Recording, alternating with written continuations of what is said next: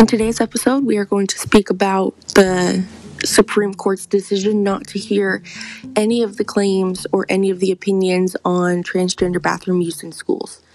I think it's very important for people to have their own respect and their own ability to be happy.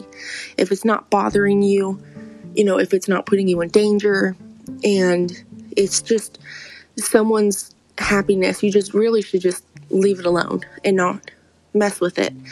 It's just the ability to use the bathroom. And I know that there are unisex bathrooms, but they aren't as prominent or advertised in schools.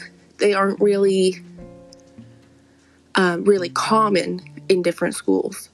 When I went to Wayne High School, I only had one unisex kind of family bathroom that the people that identified as transgender could use, and that it wasn't more so upsetting. It felt as if they weren't taken into consideration. It's a modern day school. It was rebuilt in 2015, and there have been transgender men and women for decades now.